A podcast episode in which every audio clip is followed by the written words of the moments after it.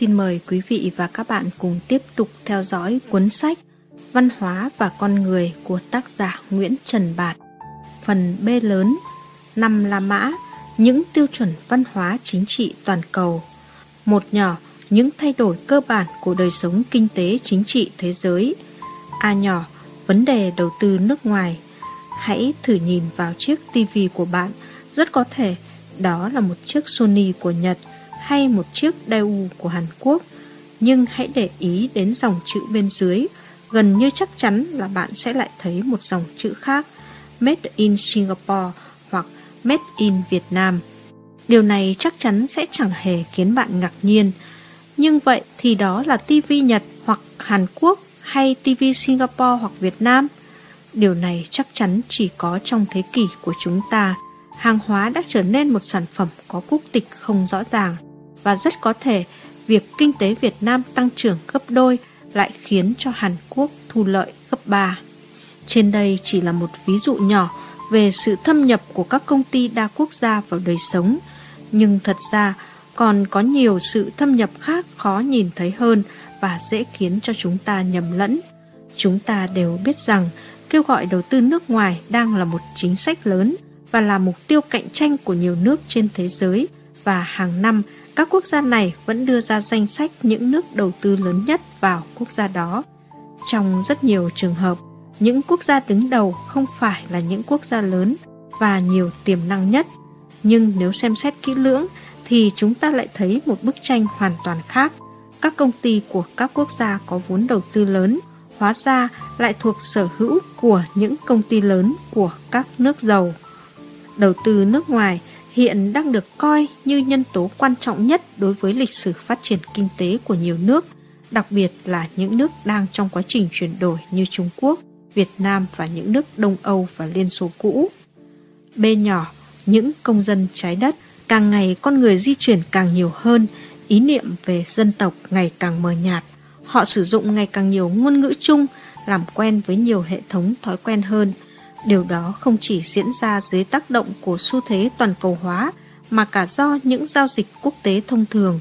Trong lịch sử, những thương nhân ở Trung Đông đều là những con người quốc tế. Đạo hồi là một tôn giáo không thừa nhận các biên giới. Ngày nay, các nhân công mới, đặc biệt là các thương nhân, có khả năng ứng phó với nhiều nền văn hóa, những thói quen và những điều kiện sống khác nhau. Đó chính là những người phục vụ cho xu thế toàn cầu hóa.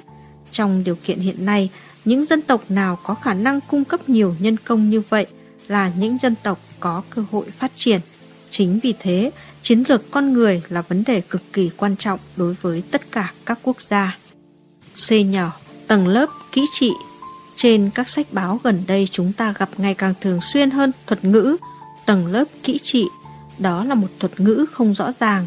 Đôi khi người ta dùng nó để chỉ những thế hệ hiện đại được trang bị những kiến thức khoa học kỹ thuật và nắm giữ vai trò lãnh đạo. Nói cách khác, người ta coi đó là những hậu duệ của tầng lớp cai trị theo lối cũ, đó là thế hệ những nhà chính trị mới. Một số khác gọi những nhà kỹ trị là những người nắm được những quyền lực lớn lao nhờ vào kỹ thuật. Ví dụ thường được nhắc đến là Bill Gates. Vậy thực chất, những nhà khoa học hoặc kỹ nghệ có tạo nên một lực lượng và nắm giữ một quyền lực như vậy hay không. Hiển nhiên là xã hội ngày càng được kỹ nghệ hóa cao hơn và các nhà lãnh đạo buộc phải có những năng lực nhất định để có thể hiểu và sử dụng các kỹ nghệ. Đó là giai đoạn hiện đại của mọi sinh hoạt chính trị.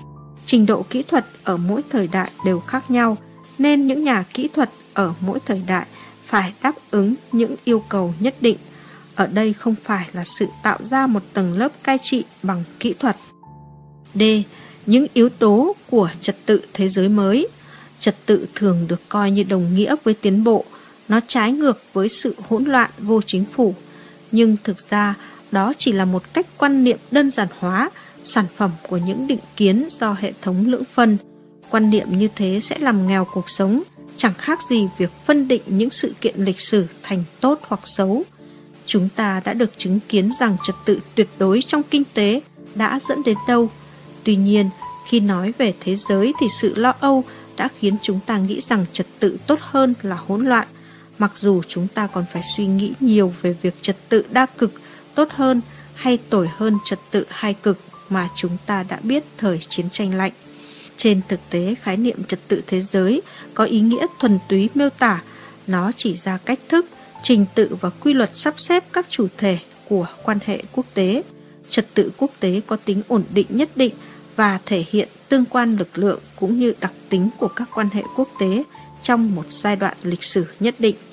Nhưng với một quan niệm như thế về trật tự thì chúng ta lại thấy có những vấn đề mâu thuẫn, bởi trên thực tế thì trong lịch sử, trật tự thế giới là kết quả của sự áp đặt bằng vũ lực của một hay vài quốc gia mạnh nhất một trật tự như thế về thực chất không phải là trật tự và nó chứa đựng những mầm mống nguy hiểm của sự bùng nổ hai nhỏ vai trò và khả năng hợp tác trong đời sống hiện đại 2.1 Hợp tác là yêu cầu tự thân của cuộc sống.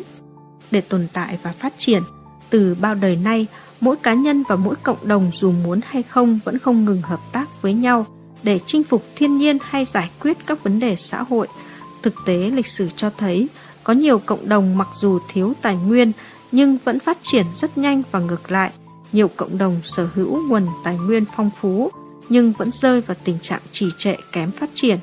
Nguyên nhân dẫn đến thành công thì có nhiều, nhưng có thể nói rằng tất cả các cộng đồng rơi vào tình trạng biệt lập đều kém phát triển, nghèo nàn và lạc hậu. Còn những cộng đồng phát triển đều biết hợp tác và hiện hợp tác ở mức độ rất cao với các cộng đồng khác. Điều cần nói là xã hội loài người hiện đã phát triển đến trình độ cao với sự xuất hiện của nền kinh tế tri thức và xã hội tri thức con người không thể tiếp tục hợp tác một cách rời rạc và nhiều khi là do tình thế thúc ép như trước nữa. Ngày nay, hợp tác không chỉ là nhu cầu tăng thêm sức lực hoặc trí lực để hoàn thành những mục tiêu chung mà quan trọng hơn do mỗi cá nhân, mỗi cộng đồng đang ngày càng phụ thuộc vào nhau hơn bao giờ hết. Vì vậy, nhu cầu hợp tác đã trở nên bức thiết với mọi cá nhân và cộng đồng. Cự tuyệt hợp tác hoặc thiếu khả năng hợp tác đồng nghĩa với trì trệ và kém phát triển. Cuộc sống mới đòi hỏi phải nhận thức lại vai trò và khả năng hợp tác như là một giải pháp chủ yếu để nhân loại chung sống và phát triển. 2.2 Hợp tác như là triết học nhân văn hiện đại trong lịch sử đã từng có những triết học về sự sinh tồn, chẳng hạn như thuyết Darwin xã hội. Các tư tưởng cực đoan của chủ nghĩa quốc xã đưa ra luận điểm rằng để sinh tồn một cá nhân hoặc cộng đồng này phải loại trừ cá nhân hoặc cộng đồng khác thậm chí đã có thời người ta chủ trương rằng để phát triển giai cấp này phải tiêu diệt giai cấp kia về thực chất đó là triết học của chia rẽ và loại trừ ủng hộ một thực thể này chống lại một thực thể khác triết học này không là gì khác ngoài sự biện minh cho các cuộc chiến tranh và thực chất là thứ triết học chống lại con người triết học sai lầm này đã đưa nhiều cộng đồng vào ngõ cụt và mang lại những hậu quả bi thảm trong lịch sử nhân loại.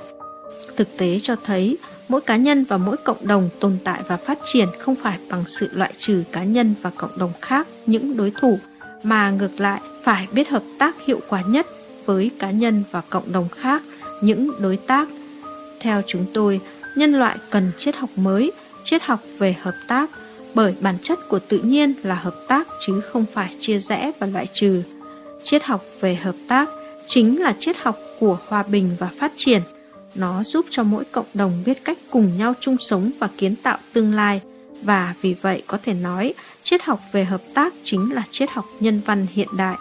Để lý giải vấn đề quan trọng là tại sao khả năng hợp tác của một cá nhân hay một cộng đồng nào đó lại kém hơn so với các thực thể khác chúng ta cần tiếp tục xem xét bản chất của hợp tác dưới góc độ triết học của nó. 2.3 Năng lực hợp tác, tiêu chuẩn thẩm mỹ hàng đầu của con người hiện đại. Một cộng đồng nào đó mong muốn hợp tác với chúng ta, trước hết vì quyền lợi riêng của họ, để thu hút họ, chúng ta phải trở nên hấp dẫn, phải chứng tỏ rằng các cộng đồng đối tác sẽ được lợi nếu họ hợp tác với chúng ta. Cái gì làm nên sự hấp dẫn của một cộng đồng?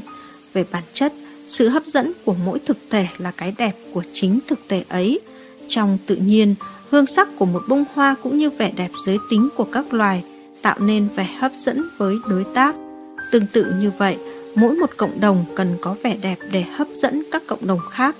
Thực vậy, các đối tác sẽ không muốn hợp tác với chúng ta nếu chúng ta thiếu năng lực hợp tác, tức là chúng ta thiếu hấp dẫn. Năng lực hợp tác là tiền đề để mỗi cộng đồng chủ động hợp tác với nhau, cùng tham gia giải quyết các vấn đề chung của nhân loại. Vẻ đẹp của cộng đồng không là gì khác mà chính là năng lực hợp tác của chính cộng đồng đó. Nó hấp dẫn các cộng đồng khác khiến họ xích lại gần nhau, muốn hợp tác và hợp tác có hiệu quả với nhau.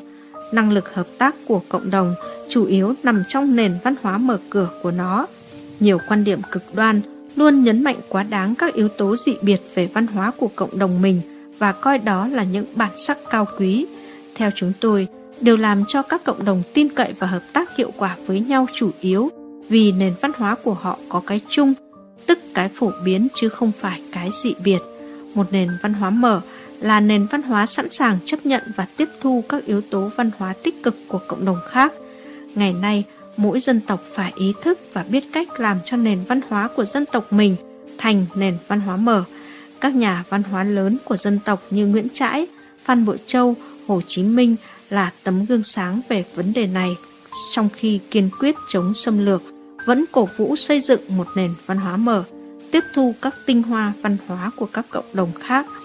Thực tế là các cộng đồng có nền văn hóa mở đều phát triển thuận lợi và ngược lại, những cộng đồng có nền văn hóa kém tính mở, khu trú và dị biệt đến cực đoan đều xa lầy trong lạc hậu và kém phát triển. Lịch sử cho thấy các chính sách bế quan tỏa cảng của các quốc gia châu Á như Trung Quốc, Việt Nam trong các thế kỷ trước đã dẫn tới hậu quả thảm hại như thế nào.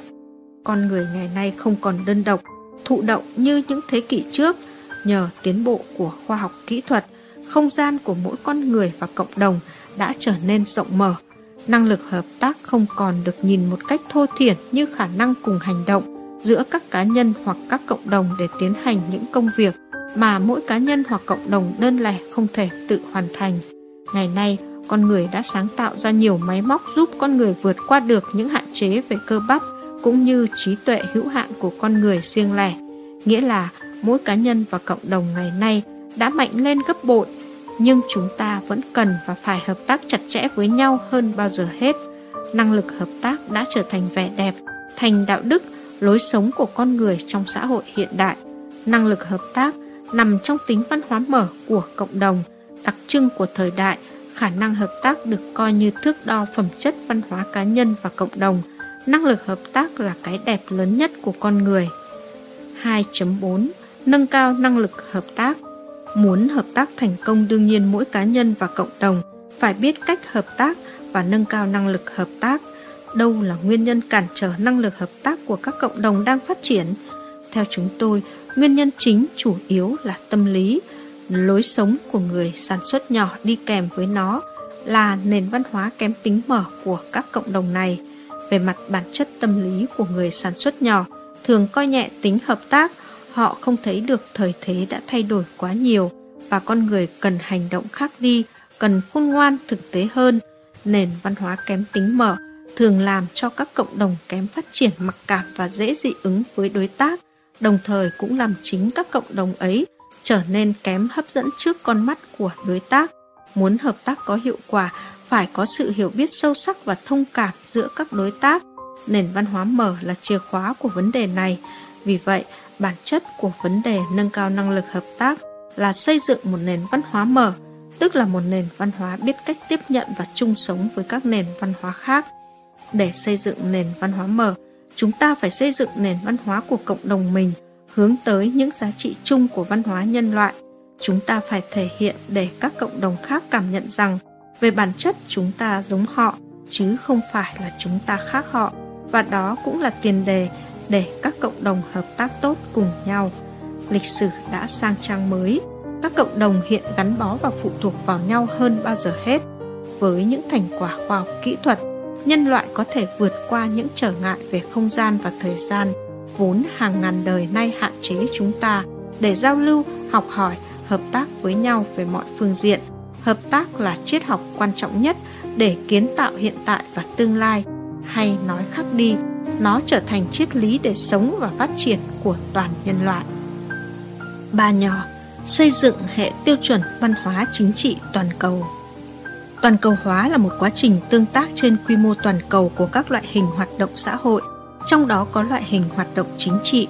Thể hiện cơ bản nhất của toàn cầu hóa là sự hợp tác toàn cầu, xây dựng nền văn hóa chính trị có quy mô toàn cầu, chính là xây dựng hệ ngôn ngữ chính trị để tất cả những người đại diện trên thế giới này có thể đối thoại và cũng chính là loại bỏ những mặt dị biệt thái quá, đồng thời tìm kiếm những mặt chung nhất liên quan đến lợi ích toàn cầu làm xuất phát điểm cho những cuộc đối thoại đó. Xưa nay do tính đại diện nên các nhà chính trị chỉ nói tiếng nói của cộng đồng mình làm đại diện và bởi vì quá lệ thuộc vào việc bầu cử mà các nhà chính trị luôn luôn chỉ nói tiếng nói của cộng đồng mình mà thôi. Cho nên nhà chính trị là người phục vụ lợi ích của cộng đồng sau khi đã được cộng đồng lựa chọn làm đại diện. Mục tiêu của nhà chính trị không phải là phấn đấu để duy trì địa vị người đại diện của mình trong một giai đoạn nào đó, mà là vận dụng địa vị đại diện của mình để phục vụ những lợi ích của cộng đồng. Những lợi ích cộng đồng như vậy trong điều kiện toàn cầu hóa chính là khả năng hợp tác giữa các cộng đồng.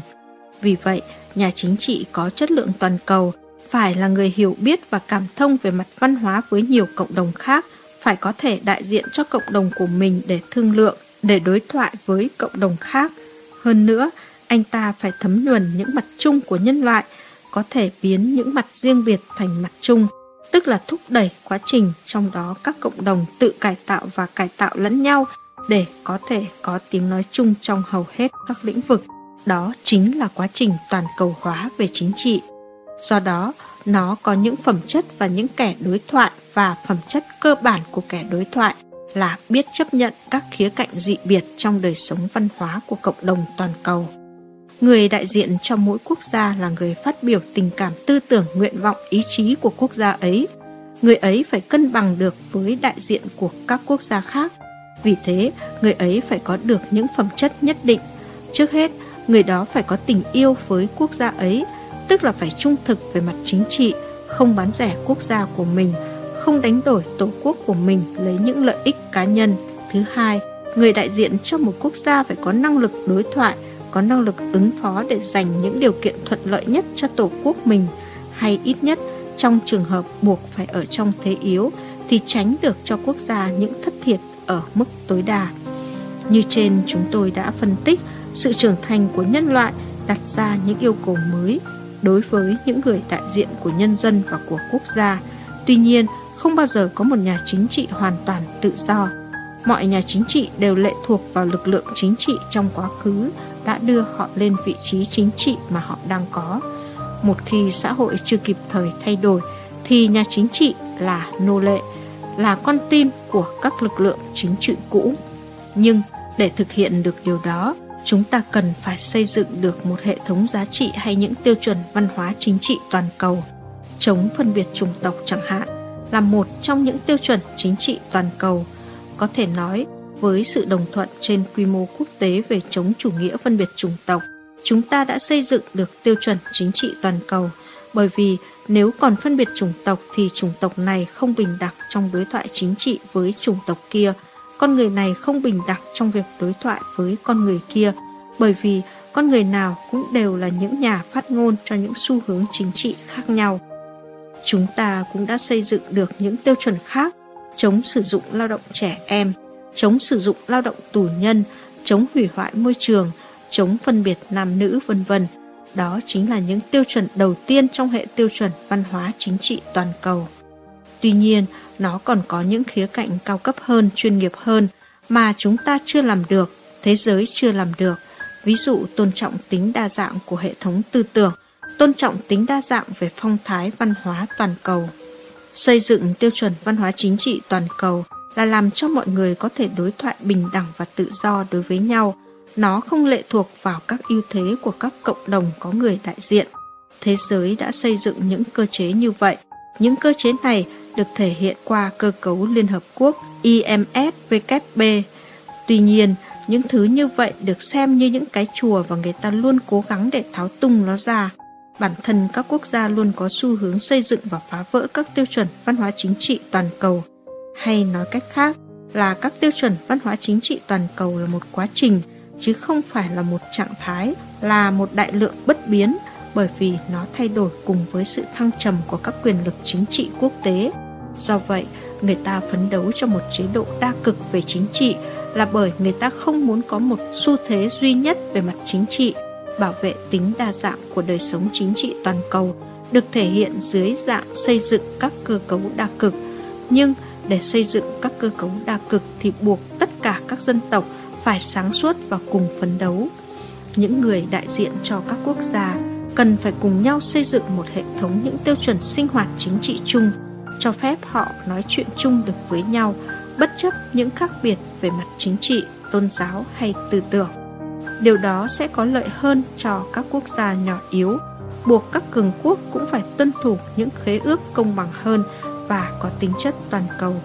Các quốc gia, các tổ chức khu vực phải đóng nhiệm vụ thỏa thuận với cộng đồng quốc tế để tạo ra những tiêu chuẩn văn hóa sinh hoạt chính trị quốc tế. Ví dụ, không được can thiệp vào nội bộ của nhau. Đó là một tiêu chuẩn văn hóa để đối thoại, giống như việc các luật sư không được mớm cung vậy. Những tiêu chuẩn như vậy được xây dựng bằng thỏa thuận. Tất cả các quy tắc đều được xây dựng bằng cách đó. Nói cách khác, mọi quy tắc và luật pháp đều là những khế ước sự thỏa thuận có những nội dung và hình thức khác nhau phụ thuộc vào tương quan lực lượng trên thế giới trong từng giai đoạn. Nếu không xây dựng được những khế ước như thế, các dân tộc yếu sẽ không bao giờ có được tiếng nói thực sự của mình. Họ có thể có địa vị lý thuyết nhưng không bao giờ có địa vị thực tế. Việc các dân tộc nhỏ đấu tranh xây dựng những tiêu chuẩn văn hóa chính trị toàn cầu chính là nhằm xác lập các địa vị sinh hoạt chính trị. Nhưng liệu những tiêu chuẩn như vậy có thể có hiệu lực thực tế hay không? Câu trả lời của chúng tôi là có thể, hơn nữa chắc chắn là có. Bởi vì các dân tộc nhỏ bao giờ cũng đông hơn, còn các dân tộc lớn bị lệ thuộc vào các dân tộc nhỏ bởi họ cần thị trường, cần nguyên liệu, cần nhân công rẻ. Thực ra các nhà kinh doanh đã có những tiêu chuẩn toàn cầu sớm hơn các nhà chính trị. Chính những yêu cầu của khách hàng – đã buộc họ phải luôn luôn nghiên cứu thế giới và những đặc điểm mang tính chất dân tộc hay khu vực và xã hội loài người chắc chắn sẽ phát triển theo chiều hướng thương mại hóa và chính địa vị người mua cũng sẽ giúp chúng ta rất nhiều trong việc xác lập những tiêu chuẩn sinh hoạt chính trị toàn cầu. Những nhiệm vụ cần tiến hành để tiến tới một nền văn hóa chính trị toàn cầu có thể tóm tắt trong những nét sơ lược sau đây. 1 xây dựng nền văn hóa ngoại giao.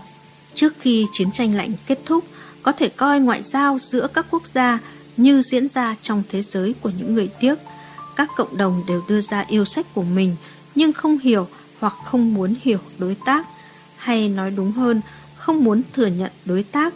Thực tế ngày nay đã đổi khác, chúng ta cần và buộc phải hiểu các đối tác, nắm được những yêu cầu của họ. Ngày nay các mâu thuẫn và xung đột quốc tế cần phải giải quyết theo tư duy ngoại giao mới. Đó là một nền văn hóa ngoại giao giúp cộng đồng các quốc gia hiểu biết, thông cảm và chia sẻ quyền lợi cùng nhau. Đó là sự hợp tác và cạnh tranh để mang lại thắng lợi cho các bên đối tác. Những thay đổi sâu sắc của thế giới trong vài thập kỷ gần đây, đặc biệt là xu thế toàn cầu hóa và sự gia tăng ảnh hưởng của các quyền lực đa quốc gia, đòi hỏi chúng ta phải có tư duy đối ngoại mới.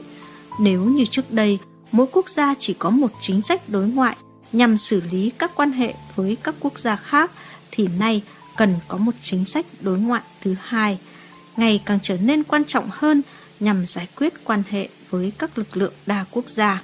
Chính sách đối ngoại giữa các quốc gia cần phải tính đến đặc điểm đa cực và ràng buộc lẫn nhau của thế giới hiện đại dưới tác động của toàn cầu hóa. Mặt khác, bằng chính sách đối ngoại khôn khéo trong quan hệ với các công ty đa quốc gia, một chính phủ có thể biến họ thành đồng minh của mình, không chỉ về kinh tế mà cả về chính trị, phục vụ tốt cho nhu cầu phát triển đất nước, đồng thời hạn chế sự thao túng của họ. Trong bối cảnh cạnh tranh và hợp tác vô cùng phức tạp hiện nay, chính phủ nào, quốc gia nào tranh thủ được các lực lượng đa quốc gia sẽ có sức cạnh tranh lớn để thực hiện thành công chính sách phát triển kinh tế của mình. 2. Tôn vinh những giá trị phổ quát. Dân chủ nếu không nệ vào cái vỏ ngôn ngữ của nó mà nhìn nhận về bản chất thì lại là một giá trị phổ quát. Tuy rằng khái niệm này ở mỗi thời và mỗi địa phương đều có những biến thể, chúng tôi cho rằng có những tiêu chuẩn giá trị chung cho cả phương Đông và phương Tây. Cơ sở của tất cả những điều này là ở chỗ con người, cho dù ở đâu, thuộc về dân tộc nào, tôn giáo nào, cũng đều là con người với những khát vọng chung về hạnh phúc, những đau đớn chung về đồng loại. Càng ngày, xã hội hiện đại càng cho phép và đòi hỏi chúng ta phải xích lại gần nhau hơn. Quả thực trong thế giới hiện đại, khi khoa học kỹ thuật đang tiến như vũ bão, khi trái đất đang nhỏ lại như một cái làng, thì con người cảm thấy mình phụ thuộc lẫn nhau hơn bao giờ hết. Điều dễ nhận thấy nhất, dĩ nhiên là một tương lai chung. Nếu chúng ta không cùng nhau hành động, nếu như chúng ta không thỏa thuận được với nhau để sống chung trong ngôi nhà hành tinh, và hơn thế nữa, nếu chúng ta không bắt tay ngay vào việc bảo vệ ngôi nhà chung ấy, thì tương lai của chúng ta sẽ là tự diệt vong. Cuộc sống đang đặt ra cho con người toàn thế giới những nhiệm vụ chung thì cũng đặt ra những tiêu chuẩn chung cho cuộc sống cộng đồng. Những tiêu chuẩn này ngày càng nhiều hơn và ngày càng quan trọng hơn. Sự xích lại gần nhau của những quan niệm phương Đông và phương Tây về những giá trị văn hóa là điều đương nhiên. Đời sống hiện đại buộc con người phải học cách chung sống. Họ buộc phải có những thỏa thuận, những quy tắc. Đầu tiên là những thỏa thuận luật pháp, sau đó là những thỏa thuận chính trị, và cuối cùng là những thỏa thuận văn hóa. 3. Xây dựng nền pháp quyền toàn cầu. Ý tưởng về một thế giới pháp quyền dĩ nhiên là sự phát triển của khái niệm nhà nước pháp quyền, nhưng nó chỉ có thể xuất hiện một cách nghiêm túc cách đây không lâu khi tiến trình toàn cầu hóa đã trở nên không thể nào đảo ngược. Ý tưởng này dựa trên việc xác định những tiêu chuẩn pháp lý phi chính trị, không thiên vị và độc lập có vai trò điều tiết toàn bộ các mối quan hệ không chỉ giữa các quốc gia mà còn cả giữa các tổ chức, khu vực và thậm chí cả các cá nhân. Một ý tưởng như vậy, liệu có không tưởng không? Cái gì sẽ đảm bảo tính khả thi của nó? Câu hỏi quả là có cơ sở của nó bởi vì dễ nhận thấy ngay rằng một hệ thống những tiêu chuẩn như thế rất dễ dàng rơi vào tính trừu tượng và việc quy định những quyền của các quốc gia sẽ trở nên vô nghĩa nếu như nó không có được tính hợp pháp chính trị. Hơn nữa, ngay cả tính hợp pháp chính trị cũng có thể vấp phải hàng rào định kiến, những khác biệt về văn hóa và sự lộng hành của bạo lực. Chúng tôi cho rằng một cộng đồng pháp quyền toàn thế giới là hoàn toàn có thể có được, nhưng không phải là điều tất nhiên. Cái cần thiết cho sự ra đời của nó là sự xuất hiện với tỷ lệ áp đảo trên thế giới những nhà lãnh đạo đủ tiêu chuẩn văn hóa chính trị và cùng với nó là hệ thống những quy tắc và những tiêu chuẩn chính trị toàn cầu. Chúng tôi sẽ nghiên cứu sâu hơn về vấn đề này trong những phần dưới đây của cuốn sách này. 4. Tiến tới một cộng đồng văn hóa toàn thế giới. Văn hóa theo chúng tôi không phải là hệ quả của kinh tế và chính trị mà là môi trường, là nền tảng của kinh tế và chính trị.